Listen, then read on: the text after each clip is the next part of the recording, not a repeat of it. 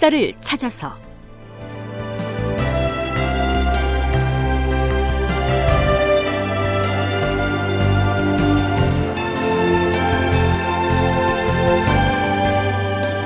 제 912편 이정암 조일 강화 협상을 주장하다. 극본 이상락 연출 최홍준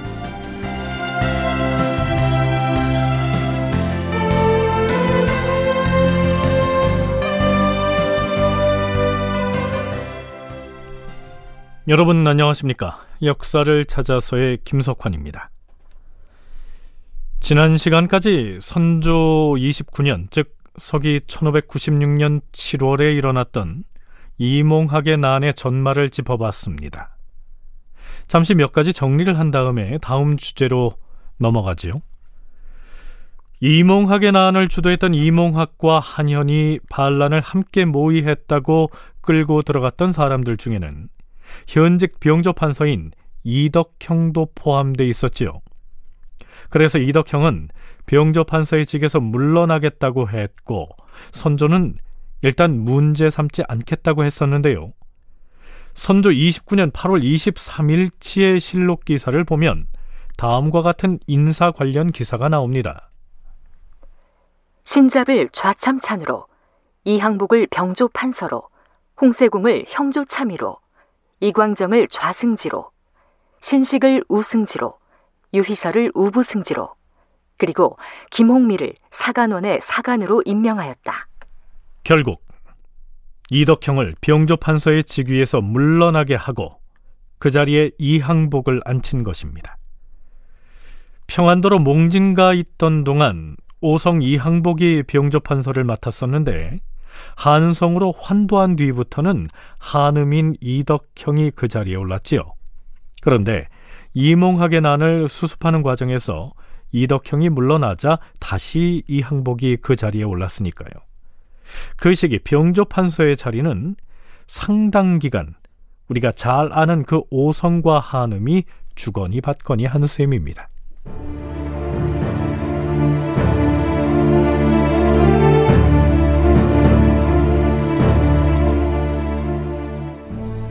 우리는 그해 7월에 충청도에서 일어났던 반란 사건을 이몽학의 난이라고 부릅니다. 당시 조정에서는 반란 평정 사실을 종묘에 고할 때 주모자를 누구로 할 것이냐를 놓고 논란을 벌이기도 하지요. 좌부 승지 신식이 아래옵니다. 종묘 사직에 제를 올려 고할 때 이번 반역 사건의 우두머리를 이몽학으로 삼아야 할 것인지 한연으로 할 것인지를 정하지 못해 감히 전하께 품하옵니다. 이몽학이 앞장서서 일을 크게 일으켰으니 그 자를 괴수로 삼아야 할 듯한데 대신들의 의견은 어떠한가? 주상전하, 이번 사건에서 두 역적이 다 같이 괴수였사옵니다. 음모를 주도한 측면에서 보면 한현을 우두머리로 보아야 할 듯하고 현저히 드러난 행위의 결과로 말하면 이몽학을 우두머리로 해야 할 것이옵니다.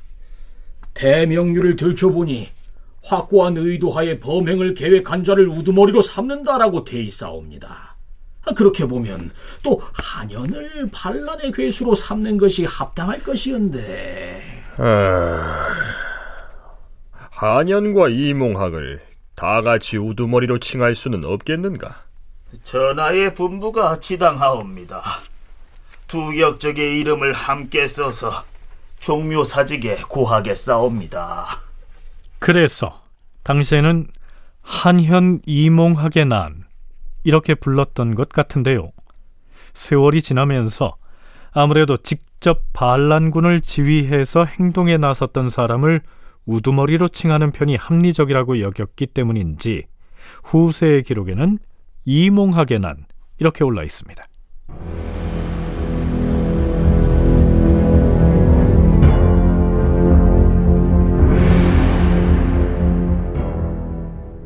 이몽학의 난이 당대 조선에 끼친 영향을 짚어보자면 이몽학과 한현 등 반란을 일으킨 주역보다도 죄 없이 그 반역 사건에 끌려 들어갔다가 희생됐던 의병장 김덕령의 죽음으로 인한 영향이 더 컸습니다. 곧 의병 운동이 종말을 고하게 된 것입니다. 이몽학의 난이 일어나기 2년 남짓 전인 1594년 4월의 실록 기사를 살펴보면 선조가 이런 명을 내리지요. 이제부터는 각 도에서 활동하던 모든 의병을 혁파하되 기존의 의병들은 모두 충용장 김덕령에게 소속시키도록 명하라. 이리하여 의병들을 지휘하게 된 김덕령은 진주에 머물러 있었으나 군량이 떨어지고 이전에 모였던 의병들 상당수가 흩어졌으므로 점점 군대의 면모를 갖추기 어렵게 되었다. 그러니까 임진왜란 초기에 들불처럼 일어났던 의병들은 그 시기에 이르면 대부분 관군에 편입되거나 혹은 각자의 고향으로 흩어져 버리는 바람에 그 세력이 아주 미약한 실정이었죠. 그런 터에 상징적인 의병장이었던 김덕령이 정치적인 모함을 받아서 희생되고 말았으니 이제는 감히 의병 운동을 하려고 나서는 사람을 찾아볼 수가 없게 된 것이지요. 한국해양대 김강식 교수와 서강대 계승범 교수의 얘기 차례로 들어보시겠습니다. 거의 의병은 없다고 보면 됩니다. 국가에서 강제적으로 거의 해산을 시켰고요. 기농에서 농사지라고 이렇게 했고, 그 다음에 소수의 사람들은 반란에 참여하기도 했, 했고, 또 어떤 사람들은 도적이 되어서 이제 뭐 활동하는 이런 경우도 있고 해서, 그래서 의병이 완전히 성격이 바뀌면서 어떤 국가에서는 어떤 골칫거리로 이렇게 생각되는 그런 부분도 있었다 이렇게 볼 수 있습니다. 괜히 자꾸 민심이 또그 곽재우, 곽재우, 김동령, 김동령 이렇게 백성들 사이에서 이름 석자가 자꾸 회자하면 이게 내가 제명에 못 죽는다. 이거를 이제 반면 교사로 정확히 사람들이 아는 거예요. 그러니까 당시 백성들 사이에서 굉장히 신망이 있고 이름 석자가 유명해졌는데 아직 살아있는 사람 중에 곽재우가 있지 않습니까? 자기는 조용히 그냥 있는 거죠. 세상 일에 얽히지 않겠다. 그런 맥락이에요. 근데 이거를 우리는 무조건 나쁘게만 볼 수는 없는 게 국가의 통수권자 입장에서 보면 뭐 사실 임진왜란 초기 상황이라면 모를까. 이제 임금이 서울로 환도한 마당에 통수권자인 국왕이 모든 군대를 지휘해야 정상일 것입니다. 만일 국가의 명령 계통에서 벗어나 있는 의병들이 각 지방에서 세력을 떨치게 된다면 우선 국왕이 불안해하겠죠. 또한 서로 의병을 창의하겠다는 뜻을 가진 선비들이 지방에 있다고 해도 국가가 인정했던 의병장 김덕령도 죄 없이 엮여 들어가서 정치적인 희생양이 되는 모습을 지켜본 마당에 감히 누가 의병을 일으키겠다고 나서겠습니까? 오히려 곽재우 같은 기존의 의병장마저도 이젠 목소리를 죽이고 향촌으로 은거해 버렸는데 말이죠.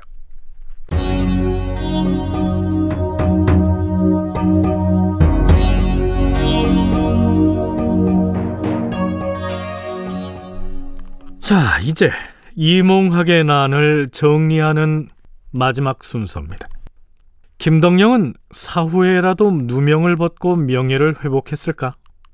즉, 의병장 김덕령은 나중에라도 신원이 됐을까 하는 점을 짚어보겠습니다. 이 김덕령에 대한 명예 회복이 본격 거론된 것은 그가 죽은 지 72년이 지난 현종 9년 때부터였습니다. 전하, 김덕령은 광주 사람으로서 의기가 강하고 굳은 절조를 지녔으며 용기와 힘이 매우 뛰어나싸웁니다. 그는 임진왜란 때 의병을 일으켜서 가는 곳마다 왜적을 쳐부수었으니 왜구들이 감히 접근하지 못하여 싸웁니다.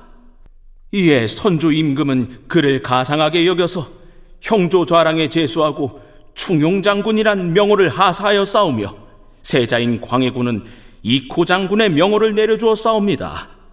이렇게 해서 그가 위엄과 명성을 크게 떨치자 그를 시기하는 자들이 반역자 이몽학과 한패라는 유언비어를 퍼뜨려서 그를 모함하여 싸웁니다.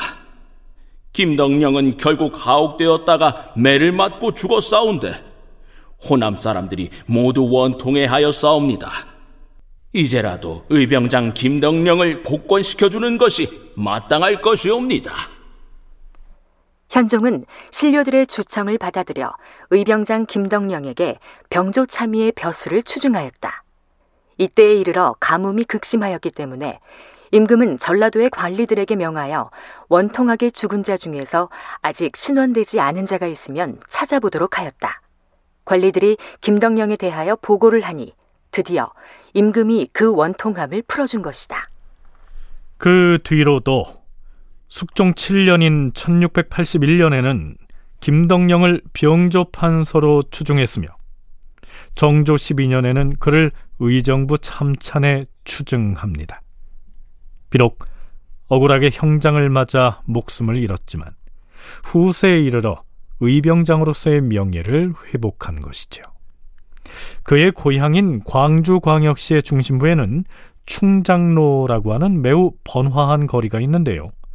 의병장 김덕령의 시호가 바로 충장이었기 때문에 그를 기려서 그렇게 지명을 지은 것입니다.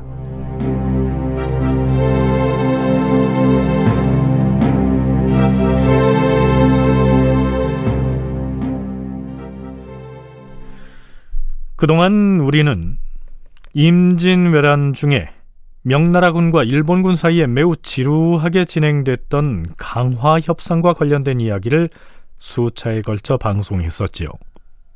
하지만 어디까지나 명나라와 일본 사이에 시도되는 협상이었을 뿐 조선은 철저히 따돌림을 당했습니다. 정작 전쟁은 조선 땅에서 벌어지고 있었는데도 말이죠. 더구나 임금인 선조뿐만이 아니라 영의정 유성룡 등의 대신들도 일본군은 반드시 무찔러야 할 철천지 원수다. 이렇게 규정을 했기 때문에 협상 테이블에 앉아서 화친을 논할 상대로는 보지 않았습니다. 그런데요, 어느 시기부턴가는 조선 조정에서도 일본과 협상을 해야 한다는 의견이 제시됩니다. 선조 27년 5월 22일 전라감사 이정암이 문제의 계문을 선조에게 올립니다. 요점을 간추리면 이렇지요. 주상 전하, 명나라 조정에서 우리나라 신료들에게 보낸 자문을 읽어보았사온데 걱정스럽고 답답한 마음을 견디지 못하게 싸웁니다. 지금 우리의 처지는 중국군을 다시 와달라고 청할 수도 없고 군량 지원을 다시 바랄 수도 없습니다. 우리나라에 남아있는 총병 유정의 군대도 오래지 않아 철군을 하게 될 것이옵니다. 반면에 왜군은 우리 땅의 남쪽에 주둔하고 있으면서 바다를 건너갈 생각을 조금도 하지 않고 있사옵니다. 그런데도 우리나라의 방비책은 한 가지도 믿을 만한 것이 없으니 이 뒤로 어떻게 대처를 해가야 할 것인지를 모르겠사옵니다. 유감스럽게도 그 시기 조선이 처한 상황은요. 이정함이 지적한 꼭 그대로였습니다. 자, 그러니까 이정함은 어떻게 하자는 것일까요? 전하, 지금 왜적은 조선 팔도를 마음대로 도륙하다가 지금은 영남의 해안 지역으로 물러가 주둔하고 있사옵니다. 그러면서 포로로 잡고 있던 우리나라의 왕자들을 돌려보낸 것은 그들의 병력이 부족해서도 아니고 또한 중국의 위험이 두려워서도 아니옵니다. 그것은 우리와 강화를 하고 자진해서 물러가려는 의도이옵니다. 물론 우리의 국토 일부를 떼어주고 인지를 교환한 다음에야 강화를 하고자 우긴다면 우리는 죽어도 따를 수가 없는 일이옵니다. 하오나 만일 저들에게 삼포의 길을 열어주고 그들의 세공선을 받아들여서 예전과 같이 왕래하는 정도로 협의가 된다면 여기서 이정함은 세종 때 삼포 개항 얘기를 꺼내면서 이때처럼 일본인들에게 교역의 길을 열어주어서라도 일본군과 휴전 협상을 시도해 볼 수가 있는 것 아니겠느냐? 이런 취지로 상소문을 이어갑니다. 수상 전하, 3년 동안 전쟁을 치르느라 나라의 국가는 모두 탕진되어 싸웁니다. 백성들은 살아갈 방도가 없어서 열 집에 아홉 집은 비어 있는 실정이오며 굶어 죽은 시체가 들판에 가득하옵니다. 가을가리를 해서 밀과 보리를 조금 거두어 드렸다고는 하나 우선 허기를 채우기 위해 개떡을 만들어 먹느라 다 소진해버려 싸웁니다. 이 상태가 계속되면 장정들은 모두 도적이 될 것이고 노약자들은 의지할 곳이 없게 될 것이니 자, 서강대 계승범 교수는요. 전라도 관찰사 이정암이 이와 같은 내용의 상소문을 올리게 된 배경을 이렇게 분석합니다. 이정암도 그 유명한 사람 아닙니까? 연안성 지킨 사람이고요. 왜 자꾸 그럼 일본과 그러면 다시 옛날처럼 통상을 허락하고 뭐 산포를 개항하고 뭐 이렇게 협상을 해서 빨리 하자고 한 이유는 소강 상태에 빠진 상태인데 이게 이제 3년, 4년 접어들 때거든요.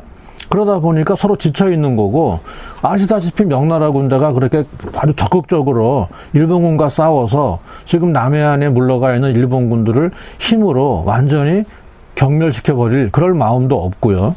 또 한 가지는 조선군도 명나라의 지휘 통제하에 있는데 독자적으로 일본군과 싸우기도 쉽지 않고요. 또 싸운다고 해도 조선 스스로 일본군을 한반도에서 완전히 물리칠 힘도 없고요.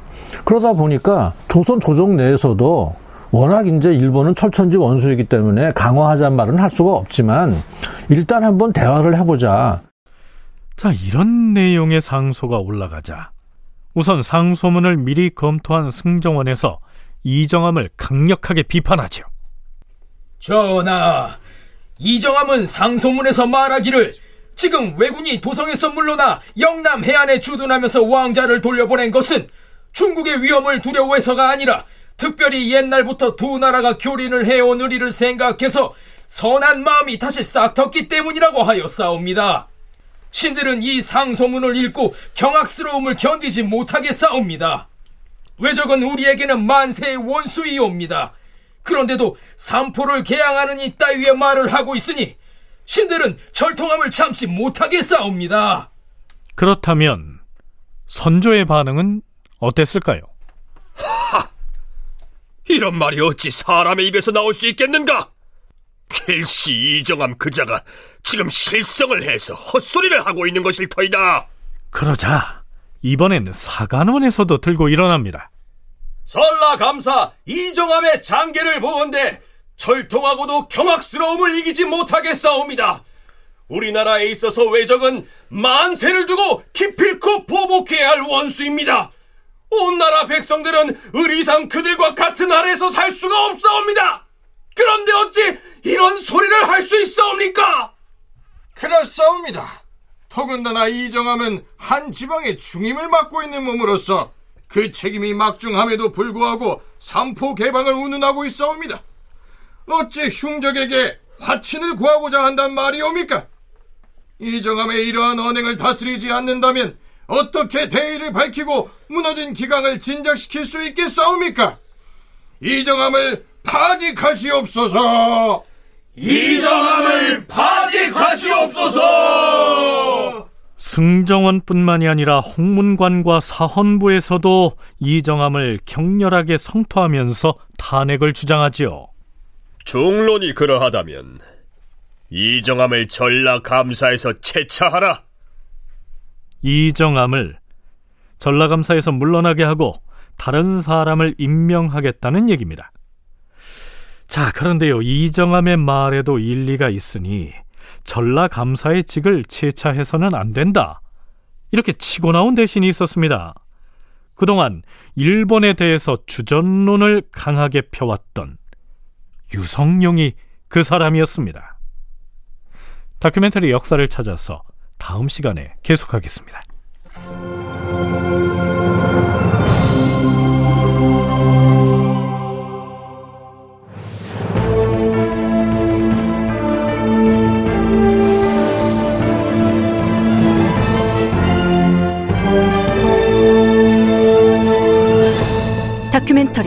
역사를 찾아서 제912편 이정암 조일 강화 협상을 주장하다 이상락 극본 최홍준 연출로 보내드렸습니다.